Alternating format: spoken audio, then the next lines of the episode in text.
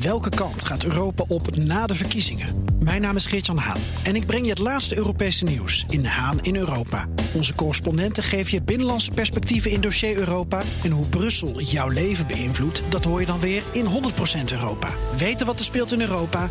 Luister naar de programma's van BNR. De column van Paul Lasseur. Na Wereldvrouwendag eerder in de week was het zondag Wereldloodgieterdag, World Plumbing Day. Een mooie gelegenheid voor de voorman van de branchevereniging Doekle Terpstra om zijn vakgebied eens lekker in het zonnetje te zetten. Namens de koepel voor loodgieters en pijpfitters, Uneto VNI, had hij goed nieuws. Steeds meer vrouwen in Nederland kiezen voor het loodgietersvak. Die headline werd dankbaar door de media opgepikt. Want als er één beroep is dat nog altijd zwaar door mannen wordt gedomineerd, dan is het wel dat van loodgieter. Bijna 99% van de loodgieters is een vent. Het is misschien wel het laatste beroep dat nog vrijwel uitsluitend door mannen wordt beoefend. In de afgelopen 10 jaar kwamen er slechts 100 vrouwen bij in de sector. Het zijn er nu 500. Op een totaal van 41.000 loodgieters is dat maar 1,2%. Dus om nu te zeggen dat steeds meer jonge vrouwen kiezen voor een loopbaan onder het aanrecht, is op zijn best een geval van wishful thinking. Maar Doekle Terpstra van de branchevereniging heeft al zijn hoop op de dames gevestigd. Al is het maar om het schreeuwend tekort aan technische vakmensen op te lossen. Daarvoor hebben we iedereen keihard nodig, mannen en vrouwen. Het klinkt wanhopig, zoals Terpstra probeert het beroep voor vrouwen aantrekkelijk te maken. De loodgieter draagt bij aan de aanpak van zaken als CO2-uitstoot en wateroverlast, zegt hij. En service en communicatie zijn belangrijker dan ooit, waarmee het vak voor vrouwen interessanter is geworden.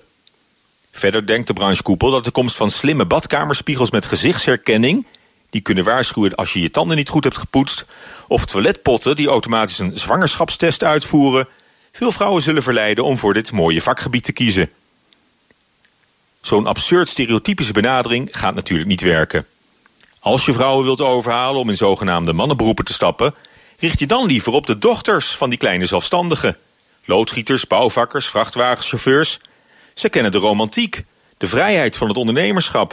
Van huis uit zijn ze ermee opgegroeid, samen erop uit. Die meiden willen best aan de slag in het familiebedrijf en later de zaak van pa overnemen. En echt niet omdat ze daarmee de opwarming van de aarde helpen tegengaan, maar gewoon als ondernemer. Emancipatieminister van Engelshoven dreigde deze week met quotumwetgeving om meer topvrouwen in de boardrooms te krijgen. Zij vreest dat anders het doel van 30% niet wordt gehaald. Het is om te huilen, zei ze. Maar de ambitie van 30% vrouwen in de bestuurskamers steekt wel erg schril af bij die 1% vrouwen in de badkamers.